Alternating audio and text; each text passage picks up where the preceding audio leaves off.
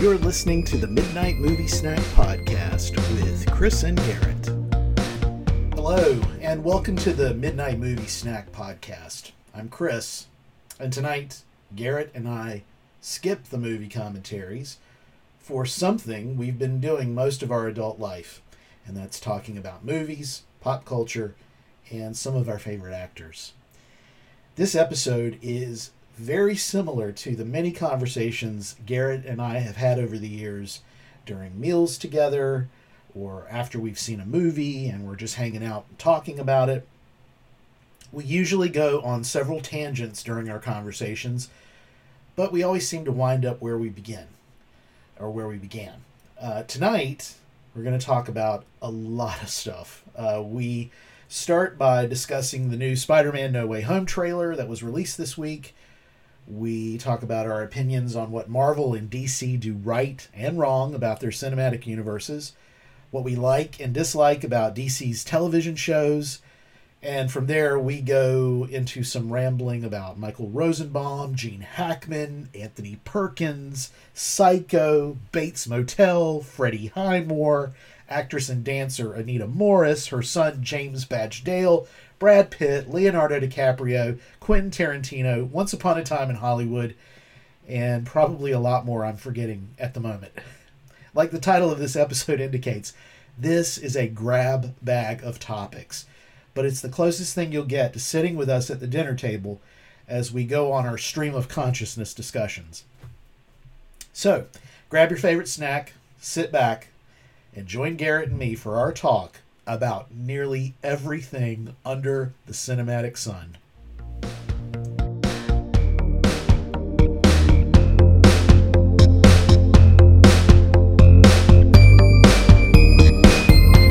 audio anyways. Yeah, so I was thinking about it. I know we had I mentioned watching Cannonball Run, which I still want us to watch, even though I know we've gone past the its anniversary. But um I don't know. I thought it would be fun just to kind of catch up on things and kind of talk about what's going on in the world of movies these days. So my first question to you is have you seen the new trailer for the Spider-Man movie? Not only have I seen it, I just watched it again, like probably 10 minutes ago. Mm-hmm. And and not even, and you didn't say anything about this. So I just I was just kind of like it was on my mind. And I watched it again one more time just to kind of like take it in. So Yeah. Well, I'm I mean, I was looking forward to it before, but um, definitely looking forward to it even more now. But I still think Tobey and Andrew are going to show up in it. I I totally agree.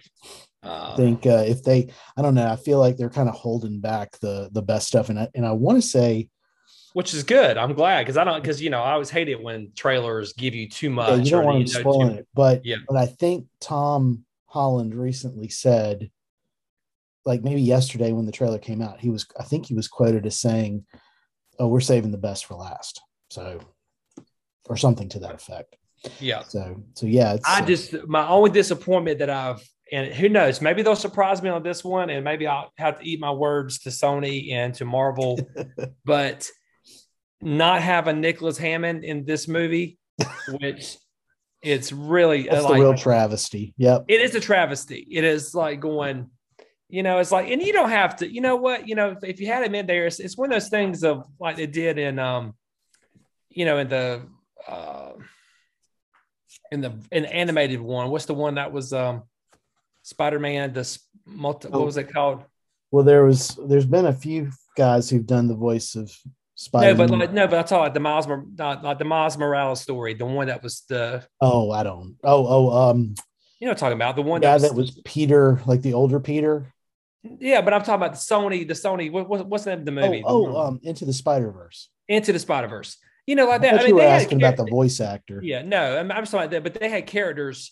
You know, it's like you know, like I mean, like some of those did, like the Porky Pig, Spider Pig, Porky Pig thing. Spider I mean, I mean, yeah, Spider Ham, whatever it was. It's like I mean, that I mean, you know, that, that character didn't have much to do in the movie. It wasn't a very prominent figure, you know, in the whole thing. It's like you know, you can you can you can pay homage without having to like give him. You know, I mean, even though he's a good actor, I think I think having him in the movie would be great. But it's like, but you can just it's you know, you just you Yeah. can give you could give Nicholas Hammond, you know, five minutes of screen time and just to just to pay homage to it. Well, you know, so we talked about this um, not in an episode, but we've talked about this because we went to go see it together. Um, Once upon a time in Hollywood, you know, yes. he plays Sam Wanamaker in that in the movie. You know, the scene he has with Leo, and you know, Hammond is of the age now where, and the way that he kind of carried himself in that scene, I had a thought like, what if they dressed him up as Stan Lee? you know, just kind of. I think he could do it. I think he could kind of pull off that, you know, Excelsior. You know, yeah. that kind of. Um, hmm, that's yeah. interesting. It, I would love to kind of funny since Stan Lee did not like his version of Spider Man. Yeah. Um, but I, but I, but in the article that I read, it wasn't because he didn't like Nicholas Hammond. He didn't. He wanted they kept that they kept that series, even though it's a very short-lived series, they mm-hmm. kept that series grounded in reality about yeah, fighting. they really limited it, I felt. Right. Uh, but yeah, I have such fond memories of of Nicholas Hammond. Um, Me too. Me too. You know, I mean, I thought he, they they really he did a great job in that. Um, and you and you and and when I was in New York this summer, I purposefully found a couple locations that they even though a lot of that movie, the movie Spider Man, the movie was filmed in or one of the Spider, the first Spider-Man movie, the pilot was filmed in L.A. Yeah, in L.A., but they filmed a little bit in New York, and I made sure that I went to a couple of locations just to get just to get a couple of shots of yeah of where they were there. So I was, I mean, I mean, I because the same way I was like you, that was a little kid watching that. You know, oh, yeah. that was my first version of Spider-Man, and um, that really that time period was really like you know we had spider-man and then we had a little later we had the incredible hulk and then yes. you know, Wonder Woman was going on during that time. Mm-hmm. Yeah, it was just, and then of course Superman the movie came out. Yeah, it was it was um, a good Superman a superhero age there. There's uh there's an artist you you probably have heard of him. Um, most folks who are into comics have probably heard his name, but Alex Ross um, is an illustrator, and yeah, he's one of my favorites. I mean, I, I love his a lot of his work. I mean, it looks like it's painted, like it's just really and he he's very much with like the photorealistic you know like this these look like real people like and they and they all look different. Whereas you know some comic book artists like you know superman and batman look a lot alike you know structurally. It's just like if you put a mask on superman he'd look just like batman. But alex ross he uses um models for his you know drawings. Like he'll use like live actor like live models to kind of base his illustrations off of but um, he did a piece some time ago where it was like Justice League of the 70s, and it was like, uh, or, you know, of the 70s and 80s, and it was Christopher Reeve's Superman, um, Lynda Carter's Wonder Woman. Um, and then he actually went into the 90s because he took John Wesley Shipp from The Flash and he took uh, oh, Michael Keaton Batman, and he he basically painted this you know one shot or this one piece of of them together as if they were the justice league and it was really really cool. So um that's awesome. yeah that was such a great time though. Just you know i mean obviously these days with all the marvel movies and tv shows i mean like i'm i'm getting to kind of see it through my youngest son's eyes because he's 11 and you know he just he eats this stuff up. And i know if this stuff had been around when i was his age i'd be the same way but i'm just uh, oh, it's funny though talking to him about how things were when I was his age, where it's like, oh yeah, here's what that Spider-Man show looked like, and you know, of course, he's like, cool, but he's just kind of, I know he's thinking like, man, that looks cheesy, that looks tacky. but I try to explain to him like, you just got to understand, back then we didn't have CGI, there was no you know big budget productions, you know, it was just kind of like they were winging it. Um, but you know, once you kind of look at it that way, it's like, oh, okay, yeah, it's kind of cool. So uh, yeah, yeah. kind of. yeah, well, it's trying to be nice. Um, mm-hmm. But yeah, so I'm really looking forward to seeing Spider-Man when it comes out. Uh, I have not seen it yet, and oh, so my little kaching there that tells me um, I sold a shirt. so I don't I don't know All what right. shirt, but yeah, there's a little plug-in I've got it kachings, and if you hear uh you know the old wah wah wah wah wah, that means somebody returned a shirt. I haven't heard that lately, so hopefully good. I won't. But yeah, it's been a busy day today. Um, I guess because people are starting their holiday shopping. Um, anyway, uh, I know you. I, I think you've seen it. I have yet to see it. um, and I obviously want to tr- try to steer clear of spoilers in case people are like me and haven't seen it yet. Um, did you get to see the Eternals? I did get to see it. And thumbs up, thumbs down. I'm thumbs up with it. Yeah. Yep. Yeah. It was good. Um, You don't have to go into detail, but uh, in credit scenes, anything interesting? Oh yeah, very interesting. Very two. I think there's two. Okay. There's two, and um, they're both good. They're both Okay. have some like like like some significant. I mean, like some significance. Okay. Yeah. Um, I Yeah. imagine I'll probably get around to seeing it eventually. Um, yeah, it's you know, my kids, well, it's mostly my youngest. Um, the other two can do with or without Marvel movies. Um, they're at that age where they're just like, meh. But my 11 year spoiled, old, man. Everybody, these kids are spoiled today. I know they are so jaded.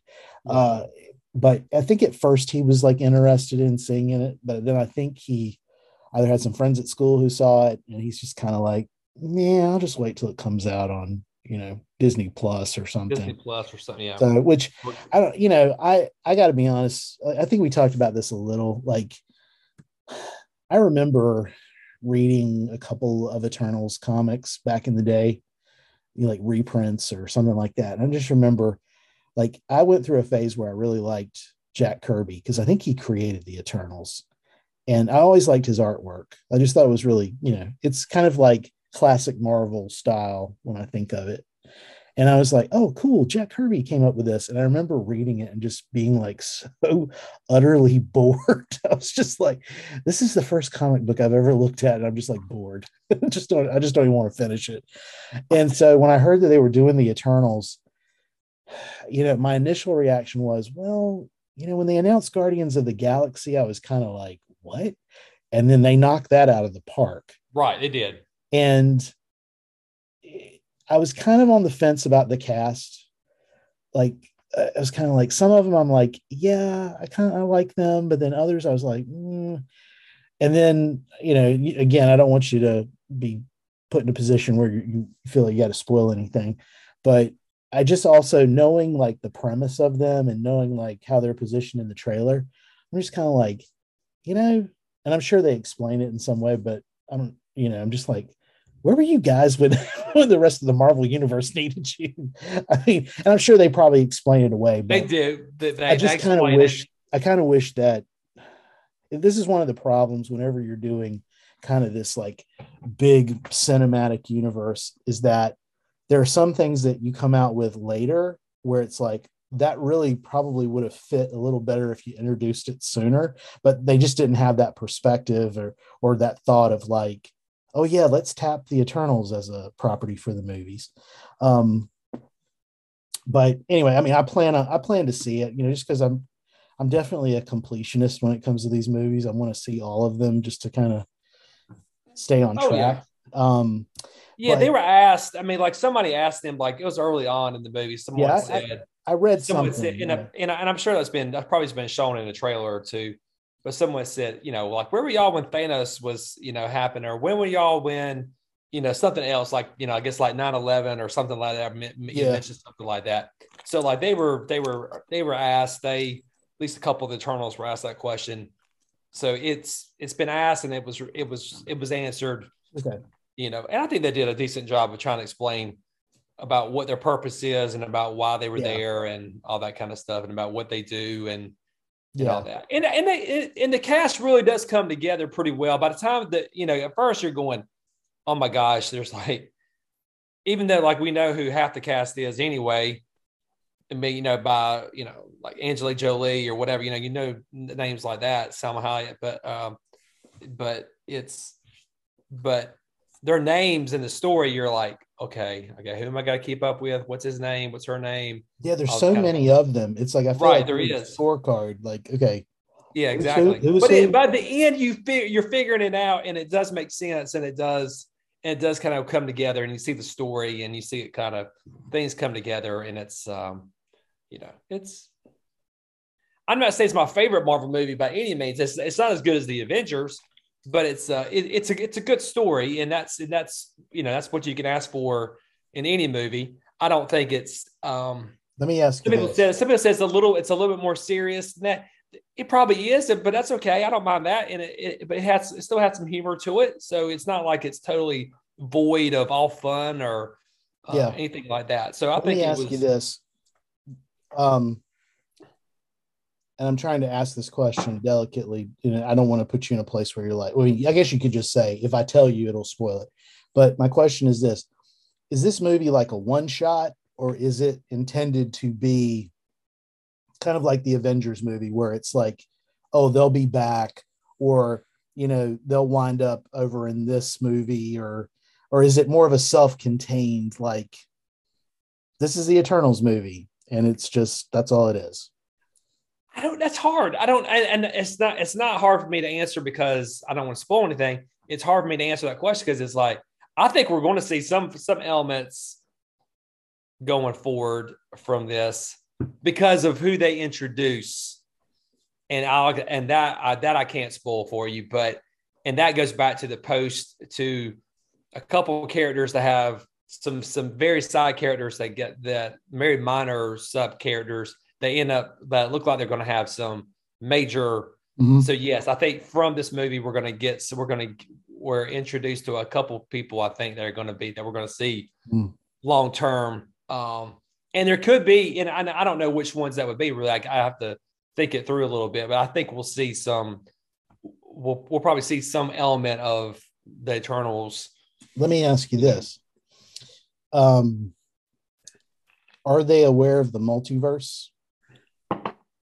Does that crop up in this in the movie? I'm trying to think if it's brought up. I just I hmm. thought if there's ever a movie or a set of characters where they're like, oh yeah, the multiverse, yeah, oh yeah, we visit it often. You know, like it would be the Eternals. I don't. I don't remember. If I, I, and I don't remember if that was mentioned or not. And I don't. And like it doesn't. Like nothing comes to mind that. Yeah. And and and someone could be listening to this and go, "Really? I call that in this, you know, I you totally maybe, missed it. I, I, I, may have, so I will say, well, yeah, you know, well, I, nothing sticks out in my mind, you know.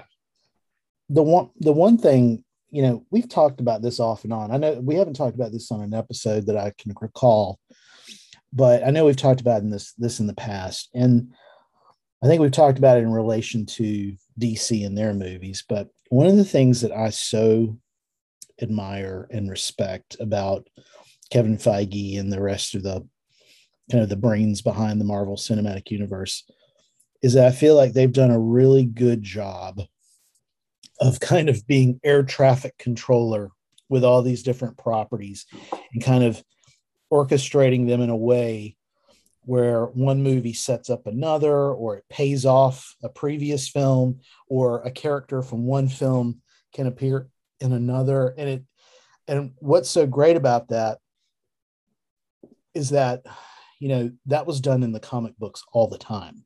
Crossovers you know the the marvel yeah. team ups that spider-man would have with other characters. And i love those things oh man. absolutely. those were some of my favorites. And and i think like we were talking about our experiences with superhero properties when we were a kid. Like the idea so you had the spider-man tv show with nicholas hammond. You had bill bixby and the incredible hulk. The idea of even being able to work it out with the various studios and stuff that oh we're going to do a crossover with spider-man and the hulk. I mean it, it wouldn't it wouldn't happen. It couldn't happen because there would probably be lawyers involved. There would probably be just all this stuff to that would just make it almost would make it impossible to happen. And i think what's really been cool about the cinematic universe from the get-go is that no we're going to get ahead of all that. We're going to make sure that all of these different characters can basically they'll play together at some point or they could play together. Um, and so i just think they've done that really well. I just feel like you know by contrast dc universe it's been kind of hit or miss with it. Like i think they've tried to mimic that but with just kind of mixed results. I feel like marvel just is much more integrated and much more you know seamless going from movies to television to sequels to even the animated stuff like you know the whole what if series that was on disney plus even though those are kind of like alternate universe stories they still in some way really tie back to the movies or the tv shows in a way that's like you know, you just really get a sense of like, wow, this is this really is a cinematic universe. There, there. Well, they have a plan, and that's yeah. I think a really good orchestrated plan, and that's mm-hmm. something I think DC lacks. And it's not in anybody who's listening in is like going. I think you and I both agree. We are DC fans too. It's not just like we're Marvel fans. We like DC. Yeah. You know, I like I love the characters there as well. So it's not like I'm a I'm Marvel biased by any means.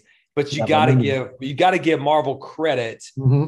especially Feige from for setting this up where there is a somebody's I guess is in control and and there's I'm sure he's got multiple people under him, you know, who's just like um like Jon Favreau. I mean, like yeah. that's got to be part of the brain trust. People yeah. like him who you know who who can who can part of it and also direct as well, and they can keep the movies so you can you can go a certain way you got freedom to go that way but you're also you're also tying back in to the main storyline that's going to go right that's going forward and you know and that's how and i and i feel like that dc was trying to trying to mimic that i think they i think they they tried to force it and i think we you know i talked about this many times before not on on uh on podcast format but we talked other times but like i've really felt like they just they wanted to catch up so quickly that's why like the rush Justice League, you know, I think, I think right. and, and I feel like if they just would have took their time and said, okay, we're behind when it comes to when it comes to the big plan, but we're yeah. going to get there. And when we do, we're going to crush it. And I mean, and I'm, I'm not saying they're going to crush Marvel, but they're going to crush it on their own. And who knows, maybe they would have crushed Marvel. Uh, but they had, but I feel like they just, and that's probably like Warner Brothers, and, that, and that's where probably where you have, it's not just it's, it's not blaming DC. You're probably blaming the you know the some of the powers that be at Warner Brother or, absolutely or somewhere. I, that, I think that that, that, that is the issue there where Warner Brothers. I think if you read any of the history behind some of the DC properties that they tried to get off the ground, I mean there was that whole period where Tim Burton was supposed to do a Superman movie and Kevin Smith got roped in to write the screenplay for it, and Jon Peters, I think it was, who was the producer, like had a bunch of cockamamie ideas. Like, I think a lot of it has to do on the studio side, not so much the DC side, where you've got you, Warner Brothers. I think has had producers and had executives who just they don't get the comics. They they look at it as, oh, well, yeah, the comics are, po- are really popular, but let's just totally reimagine it. And it's like it's kind of like they want to make it their own instead of recognizing that this is a property that the comics is what the people love. And I think Marvel very wisely at the beginning, it wasn't just Kevin Feige uh, or, or even Stan Lee, like they enlisted some of the top Marvel comics writers and like the editors and got them involved from what I understand at the at the initial outset because they wanted to make sure they hit the right tone. They, they struck the right balance of we want to be respectful of the comics, but we also want to give it, you know, um, a cinematic polish, cinematic spin. And um, so I think the difference is that the big wigs behind Marvel at Disney, Kevin Feige, all those guys, Jon Favreau, they have tremendous respect for the the source material. I think on the flip side, Warner Brothers has, in my opinion, consistently shown just a lack of understanding or really like knowing their audience. I think that's what it really boils down to. Marvel Cinematic Universe, I feel like they know their audience and they are really developing things for their audience. DC, Warner Brothers, I think, I don't know, they're just like, let's make it dark, let's make it gritty. And it's like, have you asked people do they have they have you actually asked them do they want dark and gritty and i'm sure there's probably some you know comic book geeks who you know are in their 40s and you know still collecting you know comics and run a comic book store or something like that you know they're like yeah we like it dark and gritty but i think marvel really does a good job of remembering that yes there are kids who are now adults who grew up on this stuff but there's a whole generation of kids now and you got to remember them DC doesn't remember them. I mean, case in point, while I think it looks fantastic and I look forward to seeing it, the new Batman movie that's going to be coming out next year. Oh, look, yeah, I'm, I think so. I'm really excited about that. You know, but honestly, I look at it and I go, I don't know if that's going to be appropriate for kids. Like, it I may not.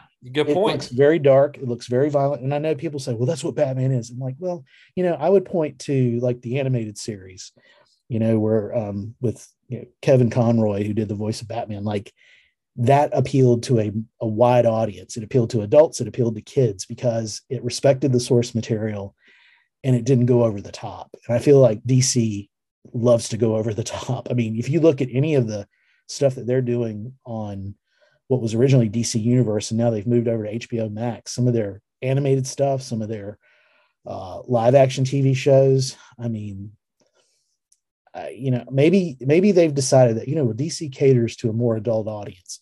Okay, but I think you you're just shooting yourself in the foot. Whereas Marvel, they're like, hey, we can create something that appeals both to young and old, and I think that's why they've been more successful. Okay, I just looked this up while you were because this Yeah. was where we talked about this. Okay, you and I went to see the Dark Knight Mm-hmm. at in Raleigh at the IMAX theater. Yep. And it was, you know, and we could talk about how fantastic that movie was, that whole that that trilogy, it, and it was. Yeah. But I remember, and I remember us we we, we talked about this afterwards, and and you're probably the one that told me about this. You said there was somebody from from from Warner Brothers said since they had such great success with that, they were going to make all their DC properties dark. I found the article Mhm. and it goes um, Superman, a straight arrow DC comic superhero, hasn't fared well so so well on screen. Is headed for a dose of darkness, a la the Dark Knight. Warner Brothers, not Mhm. DC, Warner Brothers Pictures Group President Jeff Rabinov, Rabinov, whatever, told the Wall Street Journal that the studio will mimic the heavy tone of this summer's successful Batman flick in an attempt to, and I think that's where it goes. Uh, Mhm. oh, an attempt to duplicate the Dark Knight's box office haul.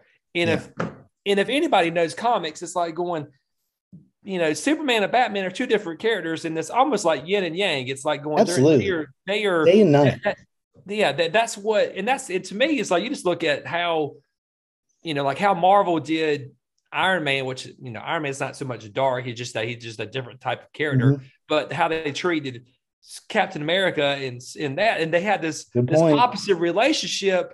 And sometimes there's a lot of friction, but they, the, but there's there's a respect and a friendship there. Yeah.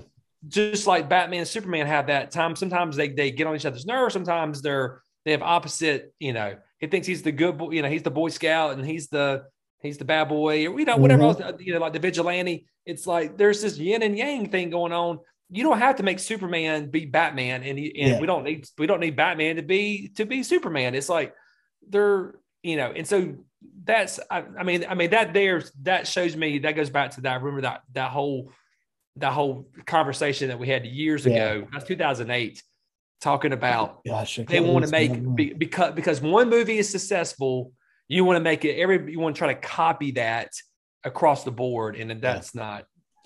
yeah I, I just think it's it's very narrow old school movie making producing thinking and you know talking about what jeff romanoff said you know so then we got the man of steel yeah and no offense to henry cavill i think he's a Oh. terrific actor and i think i'm going to say something and I probably if anybody's listening you know they might it might be an inflammatory statement i don't think he was as good as a superman as he could have been Oh, I think agree if he had. Had- think- if he had had a better script, if he had had a better director, if he had had a better creative leadership like a Kevin Feige, because the things that they did in Man of Steel, um, I just remember coming away from it. Like I went into it really wanting to love it, like I loved the Dark Knight movies, but I was like, I we like you said the conversation. I'm like, Superman's not dark.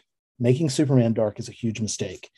And so going into Man of Steel when we saw it, I remember when it ended, I just felt really disappointed. Um, like there were parts of it I really liked. Like I thought the casting was really good. Like Oh, I yeah, really, great I really liked Diane Lane and Kevin Costner as Mom Pa Kent.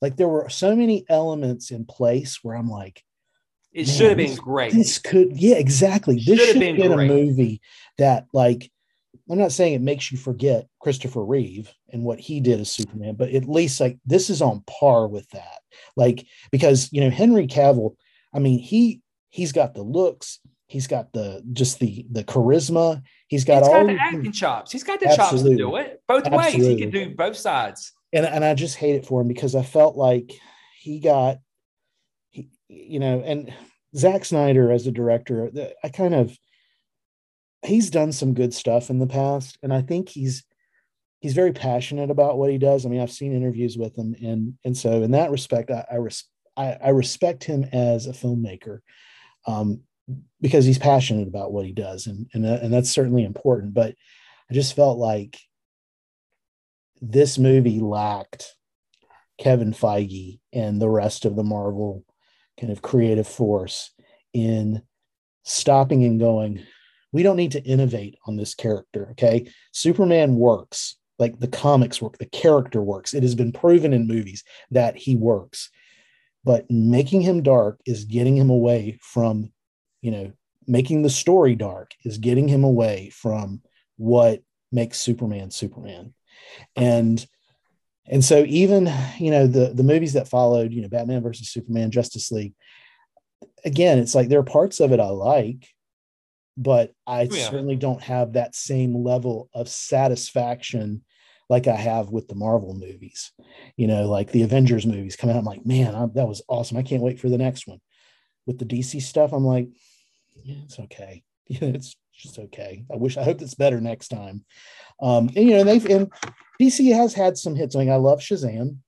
I thought Shazam, Aquaman Wonder was really I mean, good. the first Wonder Woman was fantastic. The Oh, second yeah, one was absolutely. good. Yeah, The first yeah. one was was it was was First one was great. phenomenal. I mean, Aquaman was a fun movie. It- there's total you know, fun. like there's a sense of you know, there's Yeah. a there's one that was I felt like that was their Guardians of the Galaxy in a way. It was like it was a fun movie, and and Jason Momoa was just, I, you know, I had a hard time at first when when they I heard they cast him. I was like kind of trying to envision him as Aquaman, but his movie, his solo movie, he won me over. I mean, he won me over in Justice League, but he really won me over in his solo movie. And then Shazam is the one like I took my youngest to see that, and I think he and I wound up seeing it.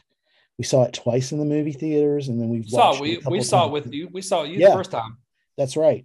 So, you know, I, I thought that again that was a really fun movie, and I felt it was fairly faithful to the source Right. material. And I'm looking forward to seeing the sequel to that. That's going to Oh, be great. totally, totally. Um, so it's not like I think they can do it. It's just they've got to. I really think it comes down to the mindset of looking at the source material and respecting the source material instead of going, "Hey, how can we change this?"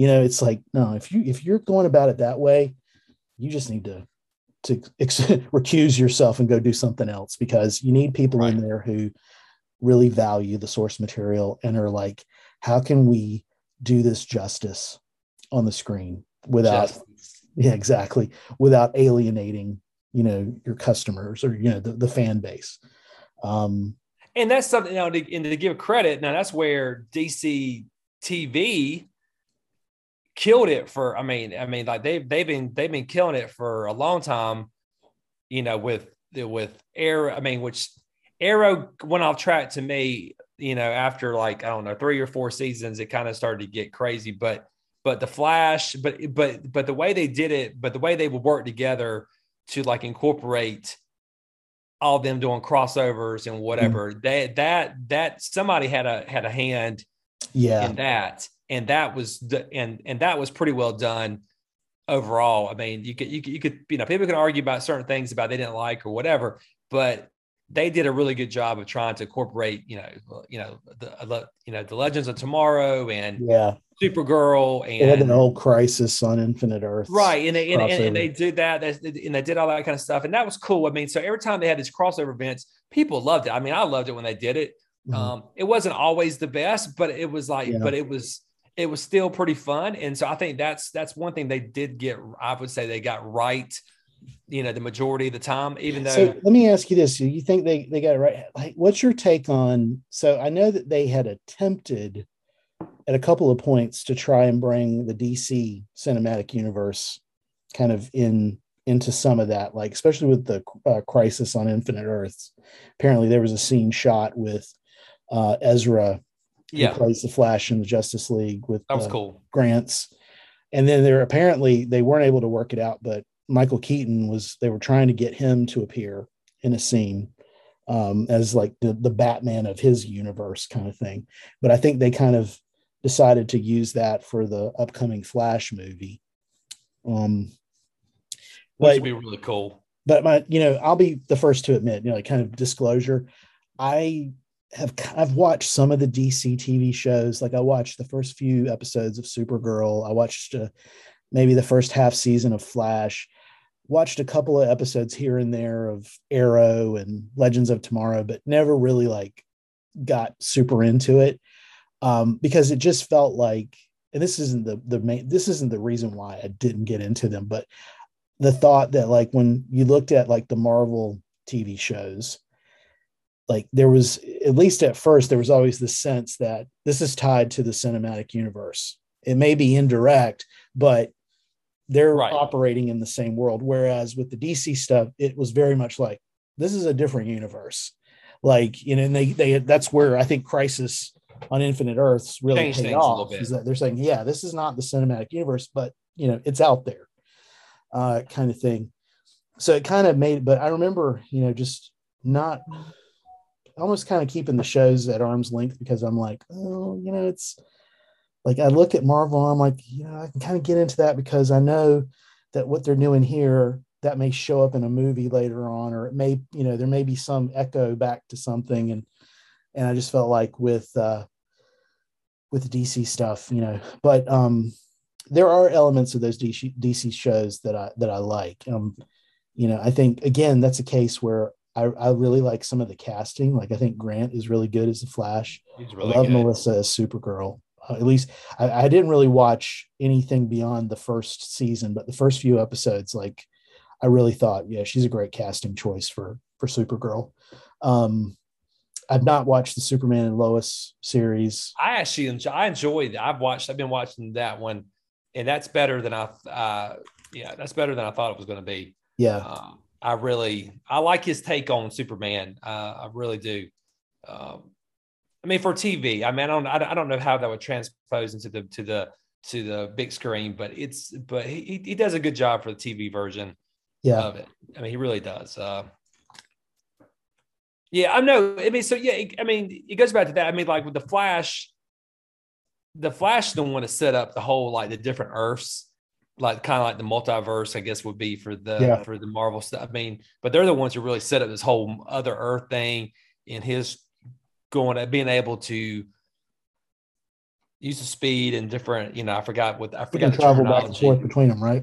Right. He can he can do this stuff and they figure out, you know, that kind of stuff. And so that kind of set up that. But yes, you're correct. Like DC limited at different times, like they were going to introduce some characters on Arrow early on, and they were like every and, and they and they did a couple times, and then they almost had to like DC kind of like put the clamps on them, and so like then so like some of those characters got either got killed off or they got all of a sudden were just kind of written off. I forgot how they did. I, I forgot. I can't remember now the all the details, but was that that's where like Arrow. Movies? Was that because they were like, no, you can't? Yeah, they didn't want. They didn't want people. You know, the whole. It's it's the same reason they talked about, like on on Smallville early on. They're saying about why they couldn't do certain things. All oh, people are going to get confused and all this kind of stuff. I was like, people are going to get confused. We know the difference between you know Smallville Superman and you know and yeah. in this it what or or even the same way was you know like when they were when they were casting for Superman in the Superman movies, we're talking about how what a great even and how much I love Tom Wellings, and I think I think he would have been a great Superman for the big screen too. I would love to see his take on it. But Michael Rosenbaum to me is he is by far, I mean, couldn't agree more. I, I think to me, he's the, he's in my mind, he's the best, he's the best Lex Luthor there is. And yeah. and I grew up with Gene Hackman, and I thought, and I know it's a different take, and I think Gene yeah, Hackman, totally. Gene Hackman's got the chops to do it, to do it, do it as well. Let me let me say something I think that might help help you yeah. what you're saying. Gene Hackman plays a great old school Lex Luthor, but the more modern yes. interpretation of Lex Luthor is Michael Rosenbaum. Like he nailed that. You know, instead of being like this like mad scientist or mad evil genius, whatever. He's a very cool, calculating, very, you know, savvy, very, you know, like, you know, he's in control. Like he, Right. he, he owns every, he walks into the room like he owns everybody. And he, he does. He owns everybody. But- Um, but he, has, that, such he has that ability to be your. He's so he's so likable. Oh yeah. I mean, he, I mean, he and he's a very funny guy in real life. I mean, he's Mhm. hilarious. Yeah. I But love he- his podcast. But he, but I mean, some of his work on Smallville, man, he should have won an Emmy. I mean, that's how good Totally. he's so good. I mean, it's like he could play, he could be Clark's best friend, Yep. and then he could be as evil and play that part to be like it was believable. That's the and that's the key. It's like That's the thing. Well, you know, I've always held, and I know I'm probably borrowing this or stealing this from somebody who somebody greater, more talented than I am in saying this, but um he made such a three-dimensional villain in that you cared about him. Like Yes. you cared about Lex. I mean, even though he could be the villain and he's totally the opposite of Clark, he was at odds with Clark. He was you know, adversarial. He added so much depth to Lex that you cared about him, and you want to care about them, even if you're not rooting for the villain. If if you understand why he is after what he's after, and it's something that's important enough, like it really gets you behind the idea that okay, I may not be rooting for him, but I I, I value or I appreciate what he adds to the story. And yeah, I, I couldn't I couldn't agree more. Like Rosenbaum and and even like with Jon Cryer, which I know his his role, his performance as Lex Luthor, you know, it's good. Uh, what I've seen of it, yeah, it's good. no, But honestly, I'm going to go out there on a limb and say, if there was no Michael Rosenbaum, there would have been no Jon Cryer. Like Cryer's a great actor, but I think Rosenbaum did such a great job. He really set the bar for like a modern Lex Luthor as this savvy, cool, calculating villain who is always two steps ahead of everybody else. Um, but yeah, I was really, you know, if, if there's anything that I was disappointed with um, when Man of Steel, um, even the Crisis on Infinite Earths, that they did not tap Rosenbaum for a larger part in that. Like, you know, like was it Jesse Eisenberg played Lex Luthor in the the DC and movie? Jesse is a he's a good actor. He is. he's a great actor, but he's not Yeah. Lex Luthor. but he's not Lex Luthor, and that was that was a bad. And with and the and the sad part about it is when you picked Ben Affleck to be your Batman, which I have no problems with that. right? Is, but he's a, he's old. He's the older Batman than what we're used to, which um, he's my age, so I say that. But you know, he's playing the older Batman than Right. what we're than what the you know is. But Michael Rosenbaum is about the same age as as we are. He's same age as you know. He's close to my age and your age. Yep. Same thing as Ben Affleck. It would it it would have played better having him be you know or someone like him. But I'm just Yep. saying that he would have been perfect eh, than having like a a 20 you know a 29 year old whatever Jesse Eisenberg playing the role. It just didn't make it didn't make a lot of it You know, didn't make a lot of sense. I think about some of the comics um, in the past 20 years, as well as the animated series um, that Warner Brothers did. There was always this kind of undercurrent that Lex Luthor and Bruce Wayne were peers in that they both were multimillionaires, they both owned their own companies, they both were like power players.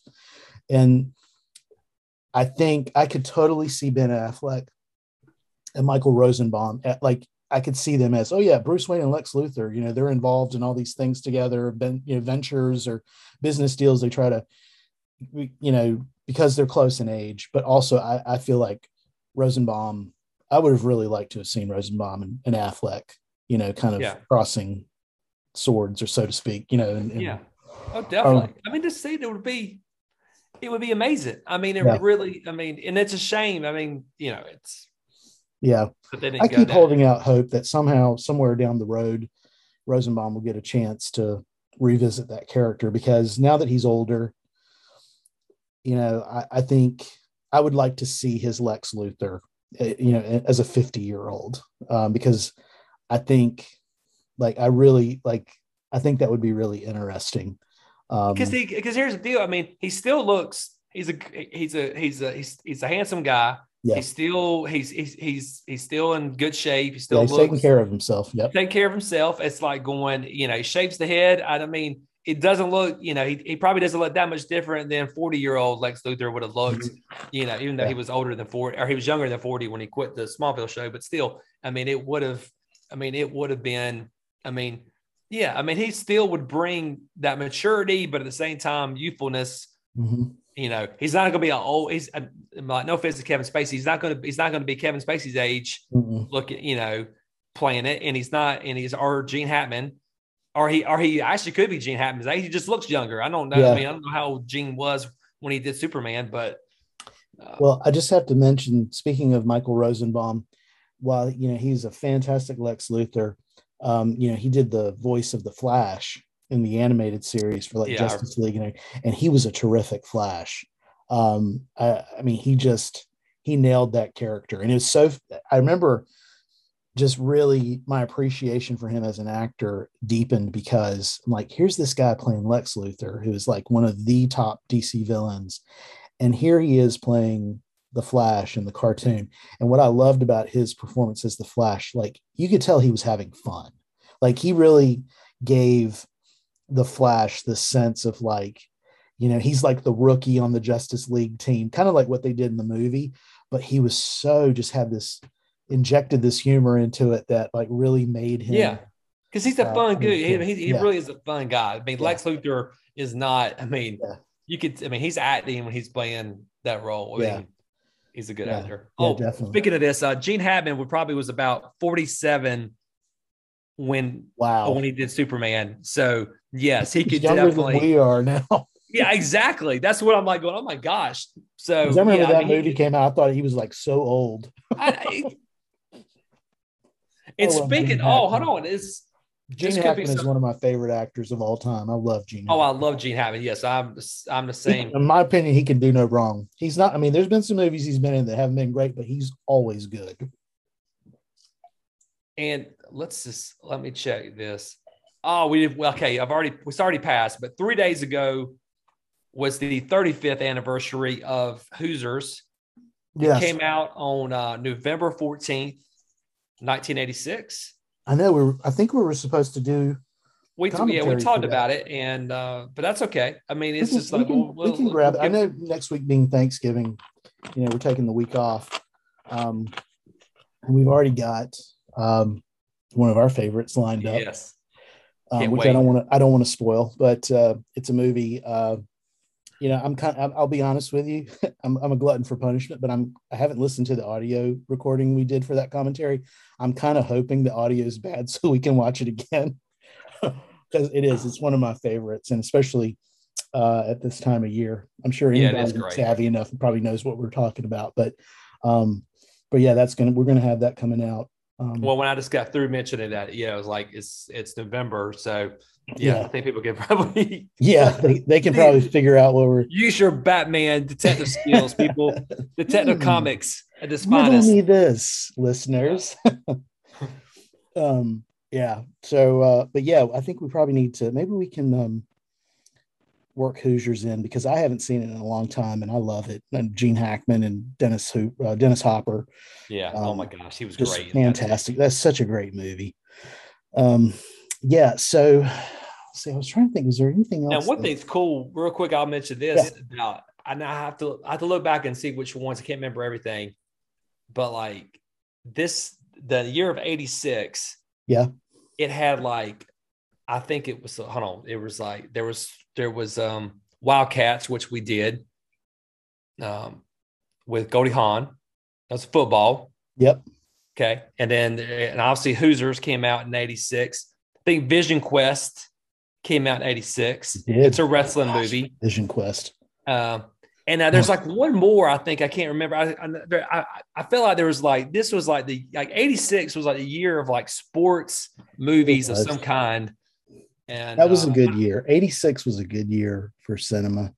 It yeah, it really film. was. But yeah, that now you just mentioned something that I know we've talked about previously offline, but um, I want us to do a commentary for Vision Quest because I oh, lo- yes. love that movie. I watched it again um, over the summer, and I hadn't seen it in years, and it's the first movie I've watched in a long time where, as I was watching it, I was I loved the story, but I felt myself getting very emotional because it was just bringing me back to that time period when I saw it. I was a teenager, and so much of what the movie's about, like as an adult now, I just like, oh man, I totally like every it was hitting the right notes for me when it came out, and uh, it was just like, oh man, it's just like I watched that movie multiple times on, I, and if if I did if, if it was on HBO, I either I had rented it and copied it, like made my own copy on VCR,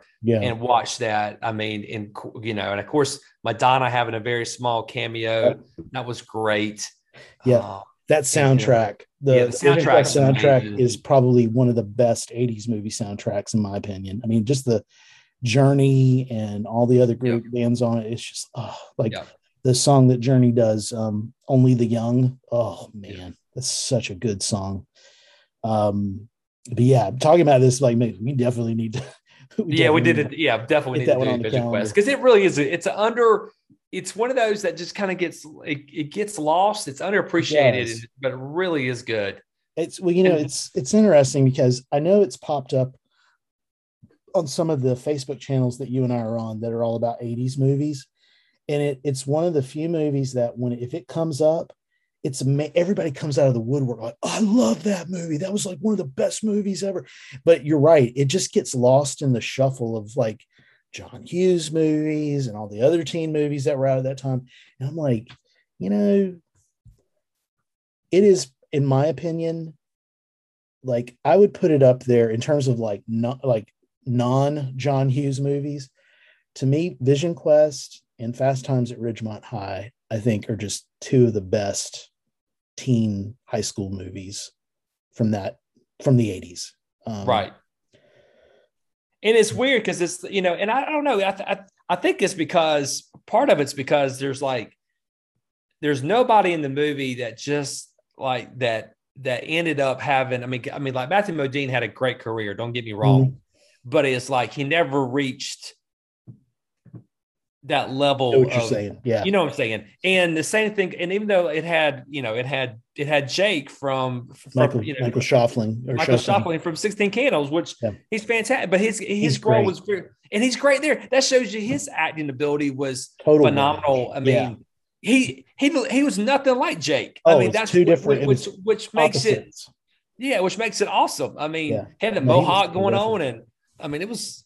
And then, like you know, Linda Fiorentino, who you know, I've always like, especially back in the '80s, I thought she was just absolutely. Oh, she was. Whew, that was that was some. And, and like some then, great scenes. Oh yeah, and then even like when she wound up on in the first Men in Black movie, um, just thought she was not only a, a wonderfully talented actress, but just a beautiful actress. But I know I'd always read that there, she had a reputation for being difficult. Um, apparently, there's a reason why she wasn't in the sequels to Men in Black, um, even though they had set it up that she was going to be, you know, like because they had set her up as Will Smith's partner, but apparently she just was so difficult to work with that Barry Sonnenfeld, the director, was like mm, not having her back. And then who else was it that she worked with? She did a movie with Kevin Smith, and Kevin was like, "I'll never work with her again." Um, because she was just so difficult. And I don't even think she acts anymore. Um, I think she's retired from acting, but um, but it's a shame because she's she's really talented. It's it always seems like there's there's actors out there who they do really good work. Um, they're really talented, but they're just because they're difficult, nobody works with them, and they don't. And, they're not able to and, do as much. And then you get people like Lawrence Tierney, who was in Silver Bullet, yeah. and I mean, and, and and and he has a very difficult mm-hmm. history Oh, and yeah. he's and that guy was like he was still getting offers to do all kind of stuff, even to his yeah. you know. So it shows you that in his case, that obviously if you're good enough, you're really good enough, people still work with you no matter, yeah. no matter how crazy you are. You know, I do think it's probably there's a little bit of gender bias there. Not that I'm, you know, I, I tend to usually stay away from these topics, but I do think that, I, and I and I can say this from what I experienced when I worked in the film industry. There was there was at a time, I think, more of a tolerance for difficult actors than there were for difficult actresses. Um, we had a difficult actress on one of the things I worked on, and we also had a difficult male lead. And the producer and director, like, they wouldn't have dreamed of replacing the male lead, but the whole time they were like, can we can this actress and replace her? I mean, they were like getting ready to fire her, even though they had shot for like two or three weeks, and it was like a eight week shoot. So they were like halfway, you know, and they were saying, "Can we replace her?" And they wound up just delivering an ultimatum to her, like, "Get your mess together, or you're out of here." And she kind of stumbled her way through doing the rest of it, but she was not pleasant to work with. I don't think anybody on the cast or crew really liked her. Um, but the male lead, you know, he had his little foible quirks and things like that. He was maybe not as difficult, but he he could be difficult, and they they were way more tolerant that. So yeah, I think sometimes it can be a kind of a bias. But uh, and, I'm, and, I, and I'm sure you're not talking about the partner of of Loudon's dad, who Ronny Cox. yeah, no. yeah, uh, yeah. We won't go into who you're actually talking about. What? Yeah, the, we definitely won't. Yeah. Yeah. Um, yeah. So think we got a, a lot to look forward to. Um, so uh, I was going to mention, so you know, um, for those who follow Garrett on Instagram with his All Things 80s with Garrett and, and follow the podcast with the Midnight Movie Snack podcast. So I guess it was about a month ago or so, we went to go see uh, Alfred Hitchcock's Psycho in the movie theater, um, which was yes. an awesome experience. Um, it was just amazing seeing it on the big screen. Um, it really, you know, having seen it many, many times on television and on DVD, seeing it on the big screen was just a totally different, it was amazing experience. But it the reason why I mentioned experience. that is um, I don't know if you were aware of it or ever watched it, but you know, um, A and E had a, a TV series for a few years called Bates Motel, and it was essentially a prequel to Psycho, but it was set in modern times. Um, the streaming service that I use uh, that we've talked about before, they have the entire run, and so I've started to watch that, and it's uh, it's really impressive. Uh, like just how they've reimagined some things and how they've moved it to modern times. And the uh, actor that plays uh, Norman in this is uh, Freddie Highmore, who awesome. was in The Good Doctor, and also yeah. he was Charlie. He is he is phenomenal, and I know I'm kind of late to the party because the mo- the the show is come and gone, uh, and I know it had some popularity when it was out, but uh, I'm just kind of discovering it, and I'm like, wow. And then um, Norma Bates, Norman's mother, is uh, played by Vera. I don't forget how you say her last name. I think it's Farmiga, or I forget. But she's been in a lot of stuff, and she is just fantastic as Norman's mother. I mean, you kind of get a window into this woman, just all of her quirks, and just how she kind of has a hand in shaping Norman to become the person that he becomes that we know from the Psycho movie. And apparently, the last season of Bates Motel, which I'm I'm still on the first season right now, but the last season is like a reimagining of Psycho. So the last season is actually the Psycho story, but told hmm. across ten episodes or whatever. Um, Interesting. Um, and uh, it's it's I'm looking forward to it because after seeing it on the big screen and then I yeah started watching the show, I'm like, uh, yeah, it's it's really cool to see how they're setting things up. You kind of can go, oh yeah, this is going to happen later on. And but uh, Freddie is just he's terrific as Norman. I mean, he really, you know, you for years, and and certainly when we saw the movie in the theaters, it's like, oh, Anthony Perkins was just amazing as Norman, and he was so iconic as Norman. But I have to say, Freddie has really taken it. He took it and really made it his own, and you know, he he makes Norman very likable and very much like you're rooting for him, but then he'll do something. You're like, this, this kid is like, he's trouble. Like he, he is going to hurt somebody soon. Um, and he just is it like is, is, is it kind of like Dexter where you where you where there's times where you some feel, ways you feel for him and then other times you go Yeah. he really is. He's, he's The only thing that's issues. different is I would say Norman in Bates Motel is there's more of an innocence to him than there is. Dexter is like he knows what he is and he True. embraces what he is. passenger. Yeah, and he has the code, Harry's code. The Norman is like, like you get a sense of like there are two sides of him that are fighting, and you know he, his devotion to his mother, and they've also they've added some characters like he has a half brother who lives with them in, the first season at least, um, as far as I can, you know, like I don't know if he's around for the future seasons, but he's an older brother figure, and he's kind of a at first he's kind of like a, a bad presence in uh, Norman's life, but then over the course of these episodes, you see that he actually cares about Norman and he's trying to get Norman away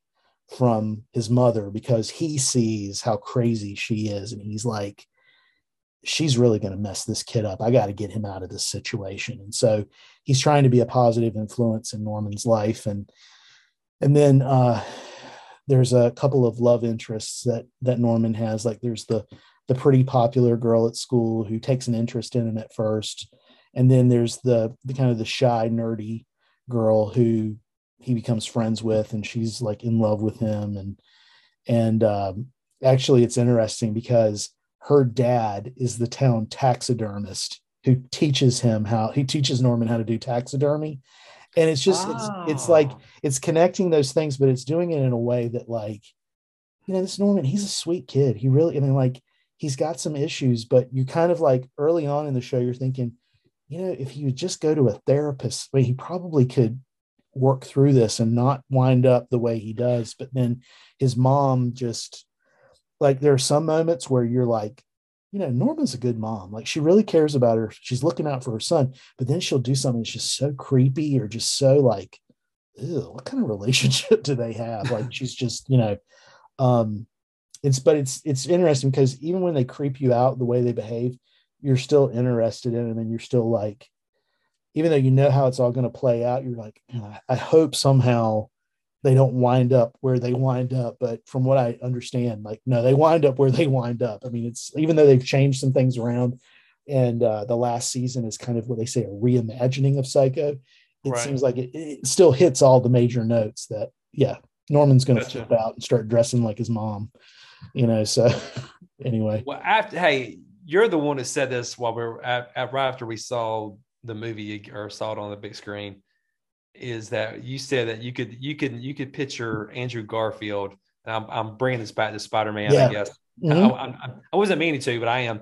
Uh, but everything comes like- around in a circle. It goes in a circle. There he goes. Here we go, folks. But in the, and when you told me that, I was like, yes, he he Totally. favors him a lot, Mhm. and you know the even the acting style, it, it really does. It just like I went, oh my gosh, I'm. It's like I was watching Andrew Garfield a little bit. I could I could so what- I could so see him playing. clued me in on it. So I, I didn't tell you this part. So Lauren and I, uh, my wife and I, we went to go see um, The Eyes of Tammy Faye, uh, the movie about Tammy Faye that Okay. came out a while ago. Jessica Chastain, who was fantastic. Like she just, she really, she should get an Oscar. She was so good at. Well, Andrew plays Jim Bakker. And his demeanor, like he nails Jim Bakker, but there was something about his his accent, his voice, his demeanor at certain moments. When we went to see Psycho, because I saw Tammy Faye before we went to see Psycho, when I was watching Anthony Perkins, I thought, oh my gosh, I wonder if Andrew, like, in some weird way, like based some of Jim's like his performances Jim off of Norman Bates, you know, because there were just these kind of elements like where he was just that like, oh shucks, you know, kind of like, Yeah. no, that's not. And, and so when I said that to you, I, it was based largely on what I saw him do in that Tammy Faye movie. And yeah, I think, you know, if if he had been born during Hitchcock's reign, I think he definitely would have given Anthony Perkins some stiff competition. Like I think Hitchcock would have been like, I don't know, this Andrew Garfield kid, he's really got, you know, um, I think because he's first of all, Andrew, I think is is a terrific actor. And He is. my appreciation for him, like I, I will be the first to say, I don't think I appreciated him enough when he was doing the Spider-Man movies, but since then, going back to seeing those movies and then seeing him in other stuff, like he's such a terrific actor. And actually, I wish there was a way that even though they've already done a remake of Psycho in the movies, um, I, I wish they would do another one and, and cast him because I think he could really, you know, You never know. They may do something where like he plays, um, you know, where he plays uh Anthony Perkins, you know, like a document, like a Yeah. like a, a movie on him or something, or some form or fashion of that or something. You never know how they may someday they may come Yeah. come You know, out. speaking of Anthony Perkins, I didn't get to mention this when we saw it. So his son, um, he has a son. Uh, his name is Oz, Oz Perkins, and he acted some. He did some bit parts here and there in some movies. I think he was in Legally Blonde, the first one, but he's Oh now yeah, I, I know. Yes, he was a study partner for her. Yes, Yes. and uh, yes, I remember. kind of yes, nerdy kind of dude. yes, yes, Well, yes. I know who he is. He's a screenwriter and also a director. And um, he did a movie not too long ago. It was like a retelling of Hansel and Gretel. It was, you know, it wasn't like, I won't say it was like, uh, there were parts of it that I thought were really like suspenseful. And, you know, it, it was kind of an uneven type of movie, but there were things about it that I, I really enjoyed but he is he's a really good filmmaker and i'm kind of like i wish he would do more horror type stuff because i think he's got a real knack for it like really creating almost like hitchcock hitchcock was great at creating a, a mood an environment where you didn't see like gory stuff but he created enough dread where you're like you were looking forward for the scene to be over because you're just like i'm so on edge right now like the shower scene in psycho i'm like I, like this is this scene's got to end soon because I'm about to I'm about to jump out of the seat because it's so suspenseful. Um, Oz has a very similar um, skill. Like he he the Hansel and Gretel movie, I think it was called Gretel and Hansel because it's Hmm. really from the girl's point of view more than and and the witch in it is like really really creepy. But um, really created a, this sense of like just atmosphere like you didn't know what was going to happen next you know and everything so yeah I, I just talking about perkins made me think about his son and uh, his son's a really good really good filmmaker um but yeah so andrew garfield i i'm going back to the spider-man trailer even though he and tobey don't show up of course all the fans are like watching the trailer frame by frame and they're like like the, the big thing that i've been hearing is that there's a shot where you see the lizard and he's like by himself Yeah. and he's like leaping in the air and they're like they they must have digitally removed somebody because it's like it looks like he gets kicked or hit or something because he's reacting to like something Right. but there's nothing there so they're like that's probably tobey or andrew um and then of course a lot of people were saying with the the shot in the trailer where mj is falling and peter's trying to catch her is very reminiscent of course. Stone and Yeah, as Gwen. And so there's people saying it's probably going to be Andrew that saves her, you know, or something like that. Which, you know, I personally, I hope that Tobey and Andrew return because, first of all, I, I, I will say this: I always felt like Andrew was robbed of being able to do a third movie. Like I would have loved to have seen Andrew do a third Spider Amazing Spider-Man just to kind of have his own trilogy, Yeah. kind of like Tobey did. Um, but one of the rumors that I I heard way way back, and, and it may not even be true, but if it is true, I think it's a great idea.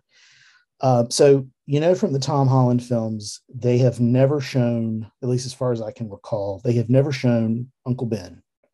Right? It's always been like yeah. those movies started like after he became Spider-Man, and they've only shown uh, Aunt May. Well, the rumor was that Tobey Maguire's Peter Parker is the spitting image of Uncle Ben, and so Tom Holland's Peter really kind of gravitates to Tobey because it reminds he reminds him so much of his Uncle Ben, and that Tobey's Spider-Man is kind of like that mentor that Peter B. Parker was to Miles in Into the Spider Verse, where it's like he's an older Peter Parker, you know, he's experienced more and he's kind of becomes this kind of parental type of figure to Tom Holland's Spidey, and then with Andrew, he's more of kind of like something in between. He's like a, more of like a big brother to to Tom. Um, but the one thing I wanted to mention before we before we wrap this up is what I'm really interested in seeing uh, is more of what they show in the trailer and how Doctor Octopus is engaging with Peter and MJ. Um, and uh, oh, why am I think blanking on his name right now? Peter's friend. I can see his face. What's his friend's name? Ah. I want to call him what like he was based on in the comic books, which was Ganke, but that's not his name. Ned. Ned. That's what it is. Ned. Okay. Yeah, there's that scene where he's talking with Peter, MJ, and Ned, and and it kind of gives me this sense of like almost like in a weird way, like how Mysterio was in the second one, where he's a villain, but he's like engaging with Peter and and so there were some fans that were commenting that like, well, when we last saw that Doc Ock, like he had actually kind of come to his senses and he was actually trying to help Peter before he got pulled into whatever that thing was. And right. so there's speculation that that's the same Doc Ock and that actually he is in control of his tentacles, where in the Spider-Man 2 movie, they were kind of controlling him or they had altered his his his behavior in some way. Right and so that he's actually more in control of his faculties and that you know the whole thing that he was trying to do in that second movie was that you know he loses his wife to that experiment. And once he's aware of this multiverse he's thinking well maybe there's a universe in where she still exists and that maybe i can figure out how this multiverse works that i could find her again. At least that's what the fans are saying that that might be that he's not they're kind of putting him out there as a villain but he may not actually be like a true villain. He may be more of like an anti-hero in the story. So it'll be interesting to see. I mean, um, Alfred Molina, who plays Doc, Doc Ock, is uh, he's such a great actor. Um, I remember when I years back when they announced he was going to be playing Doctor Octopus, I just remember thinking that's such terrific casting because he's a really good actor, and, and I've always believed that like the better the actor is, the better they're going to deliver on these villain parts. And and that certainly like Willem Dafoe, Alfred Molina, um, you know, I think about Jack Nicholson and Batman, um, you know, and so on. It's like, so yeah, and he, he was great as Doctor Octopus. I thought he was uh, he was really good. So I'm glad he's coming back, and it looks like we maybe yeah, Willem Dafoe again, and and I know there was a glimpse of uh, Jamie Foxx as Electro. Yeah, I, I, heard his voice. I saw a little glimpse There's of that. glimpse of him, and then of course yeah. it looked like I'm assuming that was Sandman. Yeah. So I guess it's Thomas Haden Church. Maybe. I mean, I'm like, I'm hoping. Yeah, and he was a now again another great actor. I felt like he kind of got screwed over in Spider-Man Three. Well, that's when they had you know the, the comic book movies are are yeah. horrible at trying to have 2 Let's or three villains, villains in there as we can. Exactly. Yeah. And sometimes you're like going, and sometimes, sometimes, you know, directors can can make it work with everybody. Sometimes it's hard. Like someone gets slighted, you know, yeah. they, they don't get the right. Uh, but like you know, like Batman did that back in the you know the '90s, and yeah, they were you know everybody you know they so they did it just as much as Spider-Man yeah. movies. No, I was going to mention um, this is I saw this. I don't know how I came across it, but I guess I was looking up um, uh, about Anthony Perkins. Yeah. He was involved. He was involved. You know, he, he talked about his sons or his son. He had two sons. That's but, right. Yeah, but he uh, he was involved with a with another male with a guy, mm-hmm. which I think everybody knows he was he was he was gay. Yeah, know, or was, yeah. whatever. You know, however, you know, and but it was a guy named Grover Dale, and I think he was like a choreographer Hmm. Yeah, whatever. Well, they both they both were together for a while, maybe like six or so years, and they both ended up marrying women and have and then right. both had children. Well, the guy that and, and I'm just kind of you know, and I'm kind of this way when it gets to like on Wikipedia, whatever. It's kind of like I start start following the brick, you know, down start, the rabbit hole. Yep. Yeah, down the rabbit hole, and there I go. But this is cool because this is, goes back to Durham, North Carolina, whatever. Hmm. He married a woman named Anita Morris, who's an actress. Anita Morris, yes. And a choreographer and all the dancer, singer, and also the and their Anita, son. Anita was, yeah, her, and they had a son named James, James, Badge Dale. Terrific actor. He is a good, he's a great actor. Anita was born in Durham, North That's right. Carolina, That's right. and unfortunately, she died. I think she died of cancer Yeah. uh, back Beautiful in. lady. Beautiful lady. Yeah, she was gorgeous. Yeah, Yeah. and that's kind of. I think I think I found her name The because redhead. She's a yeah, beautiful she redhead. was in something with. She was in Down Out in Beverly Hills. Yep. She was in 18 again. Yep. but I forgot. There's there's there's something I've I forgot where I got you know whatever. But Yeah. she but she's buried. You know, unfortunately, she died. I think she died of cancer. Let me see She if I'm did. correct. She did.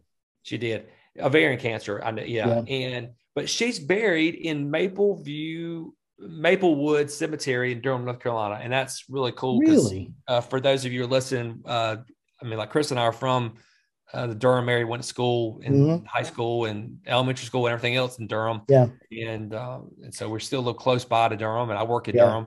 So uh, that's just, I don't know. It's just, it, and I mean, I'm not trying to be morbid. It's just that it's just really neat. I think, I think Mm-hmm. it's cool that is that there's a connection to Anthony Park. I mean, just Yeah. neat. And obviously, like I said, her son or their son, I, I think he's still alive. I think her husband or her husband. Um, yeah, but James, yeah, he's a yeah, he's a really because he's been in some really good stuff too. What James um, was um he yeah, he's done a lot of movies. He was in Iron Man. Iron Man three, But he the Lone also- Ranger. Um, Yeah. He also uh he did a television series, I want to say in the mid 2000s, early 2000s, um, for AMC. It was called um, Rubicon, and it was like an espionage thriller. I never saw that, but I've heard good things about it. He that was a great show. Unfortunately, it only lasted one season, but he played the lead in it, and uh, like that was the first thing I ever saw him in, and I was like, I remember watching it with Lauren, and just saying, I don't know who this guy is, but trust me, he's going to wind up moving on to bigger and better things. And sure enough, you know, he's been in some really high profile movies, and uh, he's a he's a great actor. Um, but yeah, he was great in Rubicon. He was Uh, on tw- he was on twenty four and got nominated for. that's right. He played uh, Kiefer Sutherland's like right hand man during the Yep. second, Chase? Chase Edmunds. Yep, Chase Edmunds. Yeah, I think he That gets was- his hand cut off at some point in the show or something like that. But yeah, great actor. Yeah, he is. And so, like I said, that's you know his mom is you know that's his neat. I mean, just there's a Durham remember- connection there. Yeah, and I remember Anita like this was right. It was was not long before she passed away. She came back to Durham for some sort of. She was being honored, or there was something, some sort of arts event in Durham, and she came back for it. And um, some friends that I had from school actually got to meet her. They were like either volunteering at this event or whatever, and they got to meet her. And I just remember them saying like she was so sweet, and like they just said she she was an older woman at the time, you know, said that she was like one one of the guys told me said she is the hottest older woman I've ever laid eyes on. He's like he, I remember I remember him saying she like he's I couldn't stop looking at her. She was so pretty.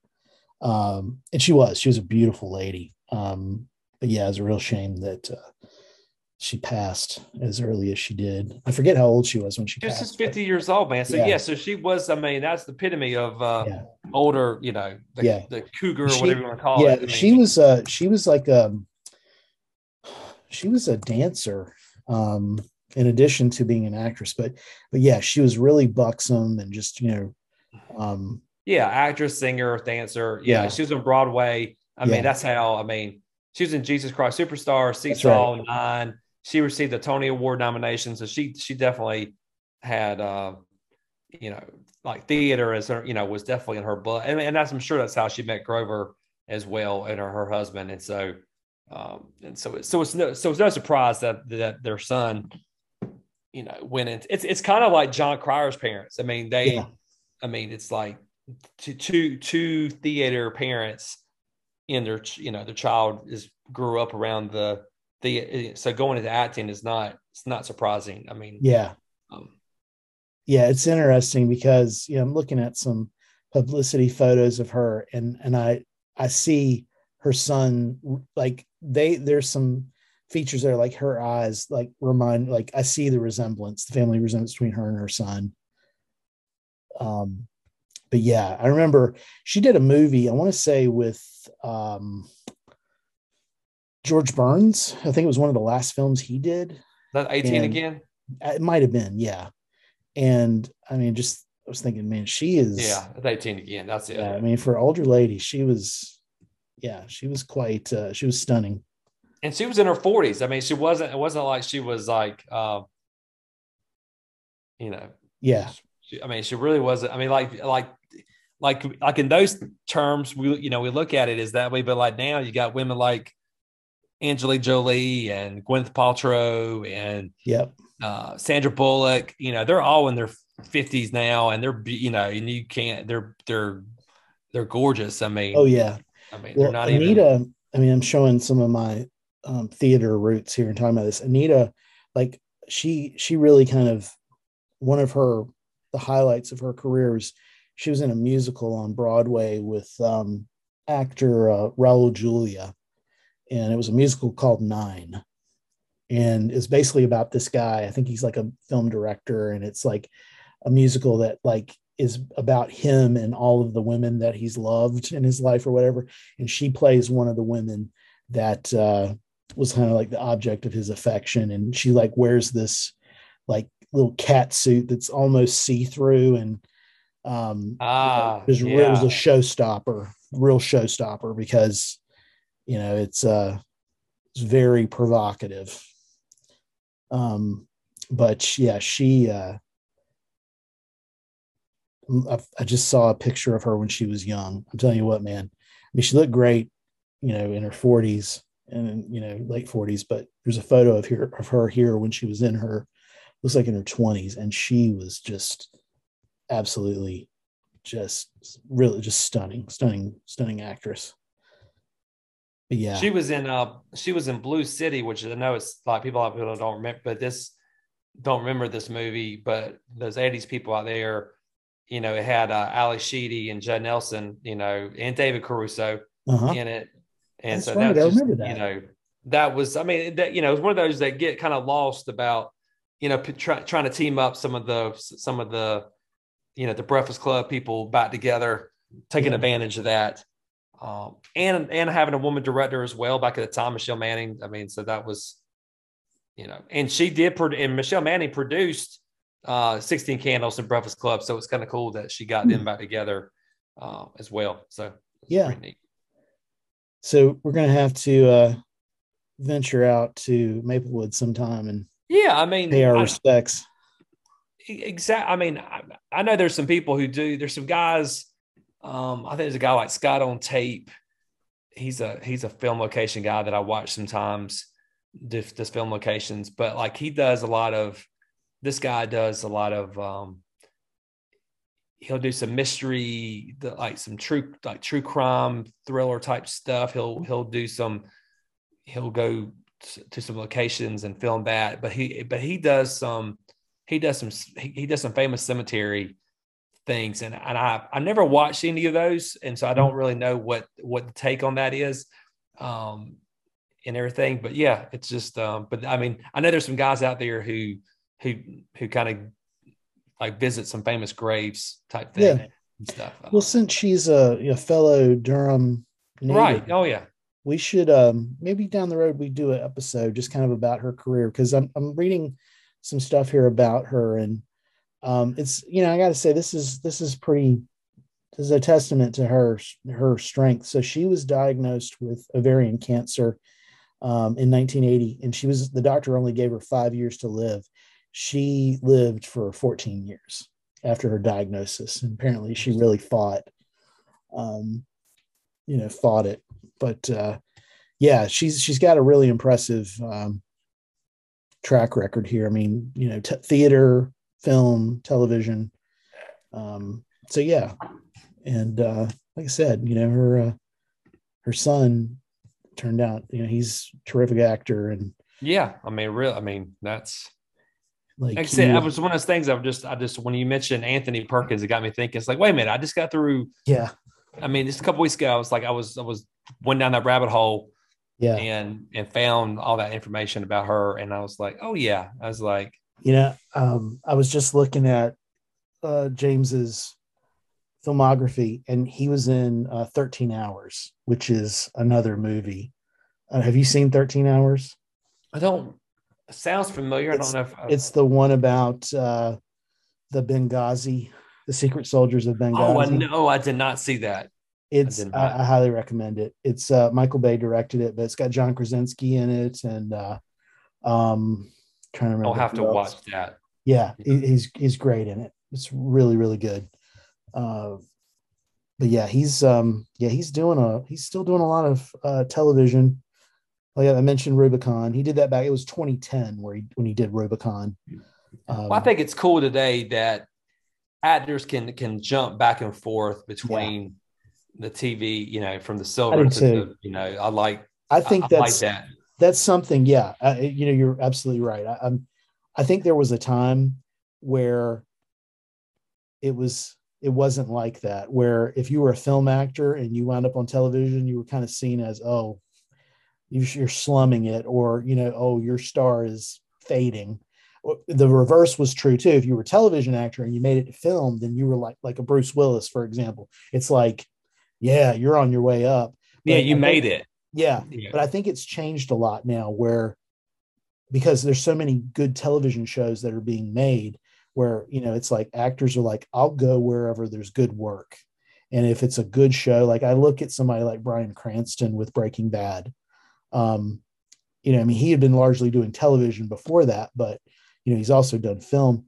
But um you know there are lots of actors I think who I consider they're film actors but like Kevin Costner with uh, Yellowstone like that's you know there there's just that bias that there used to be i think it's gone now where it's like they'll just go wherever the good work is Oh, it's like Matthew McConaughey did. He did True Detectives on That's HBO, right. and then woody went harrelson back also, to, yeah and then went back to doing. I mean, it wasn't like it didn't affect it. And I think that kind of goes back to the movie you mentioned earlier, Once Upon a Time in Hollywood. It's like that would have showed you how it was almost, you know, kind of story about yeah it was almost like the kiss of death for him. You know, that Oh, guy yeah. was, you know, doing all those doing all those guest stars on yeah being the villain.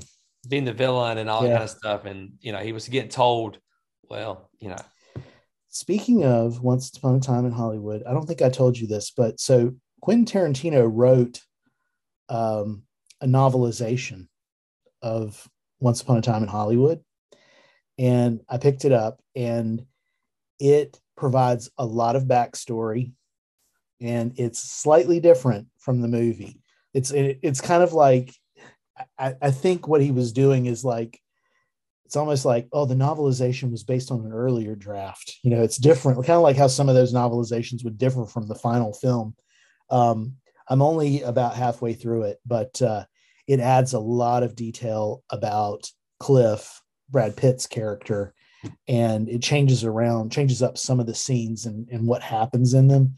Um, it also explains about whether or not cliff really killed his wife. Yeah, I'm, yeah, I'm. Yeah. and uh but it's it's good. I'm, I'm about halfway through it. I've been kind of reading it off and on but uh it's fun. It's a fun read. And i tell you when i finish it i'll pass it on to you. You can uh, do because I like Yeah, this. I like good. the it's good. I, i'll tell you we've talked about this before and i know we got to wrap this up but i love once upon a time in hollywood. I just i can't get enough of that movie. And i don't i mean it's like i've seen it probably four or five times now and same. it's it's it's just something about it. It's like I think it's a it's a long movie, but it goes by so fast. And I just it's kind of like it's a movie I can just sit back and kick back and just watch.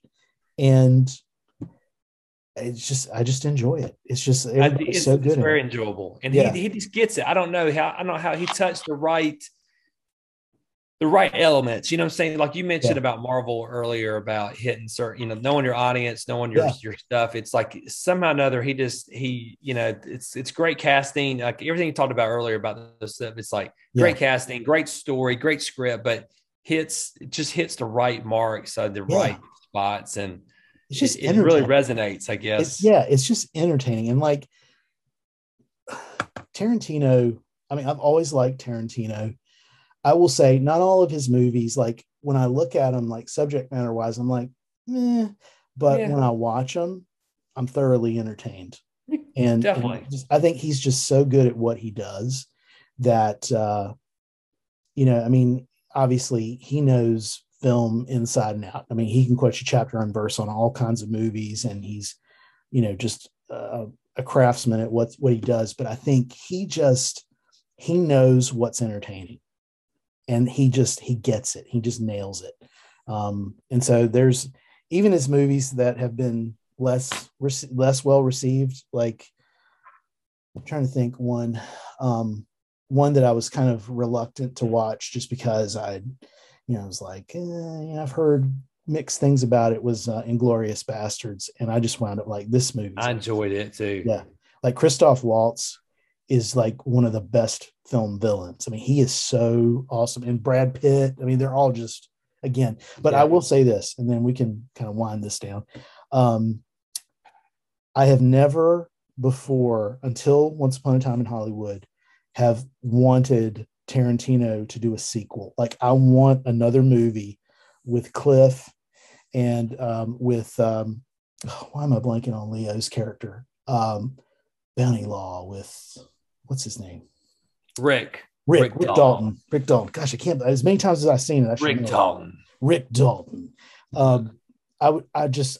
I want to see like a sequel about them going into like the 70s or the even the 80s like you know just kind of like revisiting them and like what happens after that would be that would be a nice take it yeah would be because they're so good together like leo and brad they have they're like why they haven't done more movies together because they have such good on-screen chemistry like you just totally like it's they had the same kind of chemistry that that brad pitt has with like george um clooney george clooney yeah and Matt Damon. School? Let me go old like, school for a second. Their chemistry reminded me of Paul Newman and Robert Redford. Yes, like yeah, you know, like Butch Cassidy, uh, The Sting. Like they just they're just. Well, you know, really, Ocean's. I mean, Ocean's Eleven was a great movie. Yeah, and that that that that group of cast had a great and and you could tell that George Clooney and Brad Pitt and Matt those guys enjoyed working together. They had totally. such fun, and and yeah. I think I think the same could be said from this movie. It had a different, a little bit different tone, but there's a lot of they really got they. You could tell they had they had some, they had fun. I, yeah, I know. It's like I can't help but think they had a blast filming yeah. that with with Quentin. I mean, it just it just comes through. There's just like like this energy to it that like like the scenes where they're like the one scene where they come out they uh cliff goes over to rick's house they're going to watch that episode of the fbi that he's starring in like the whole thing where he's like you know he's pointing at the television when he comes up like that whole thing like i think it's like just their friendship it's just kind of like it's just cool seeing them hang out and like just the scenes that they're in it's just how it unfolds. It's like it is definitely like a buddy movie.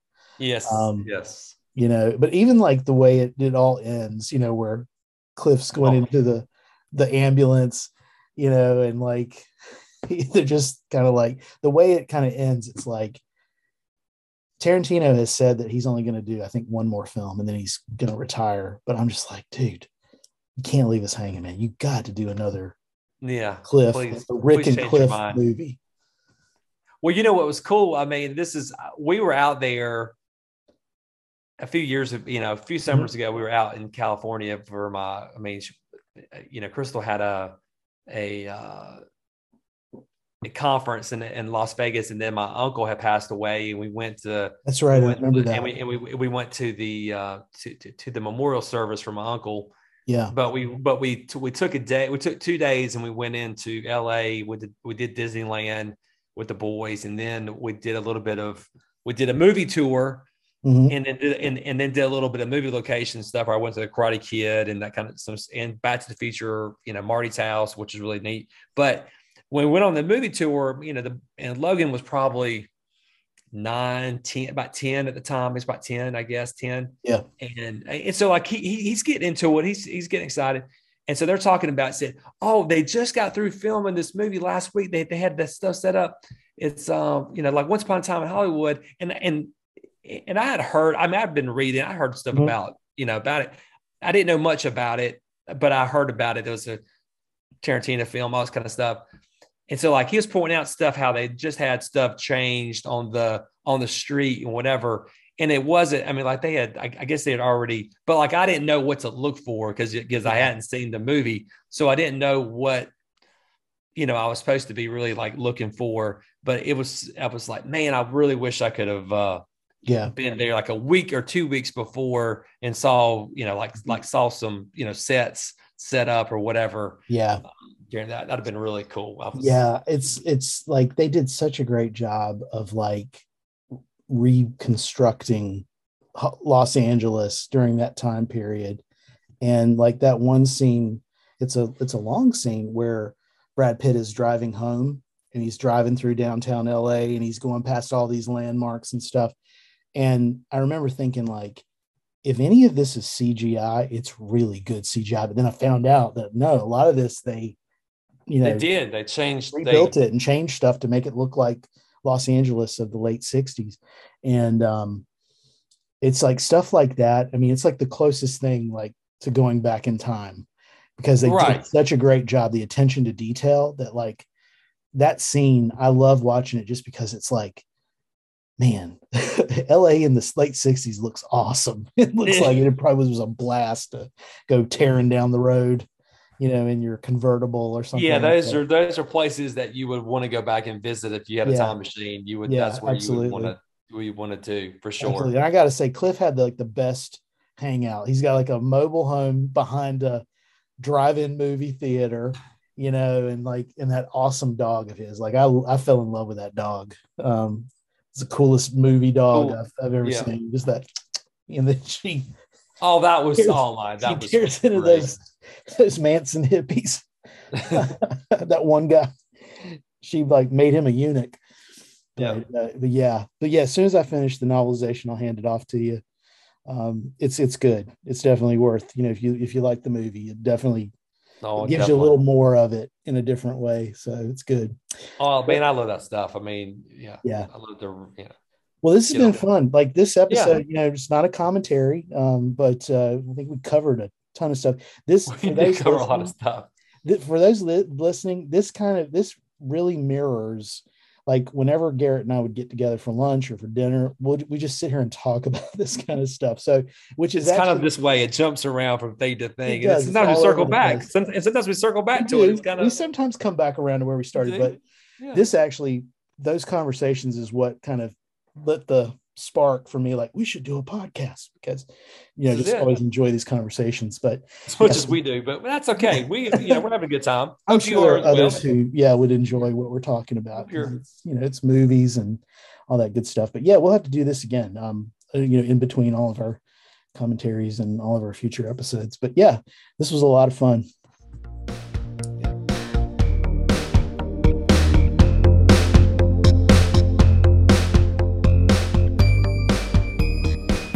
Thanks for joining us this week for our grab bag conversation.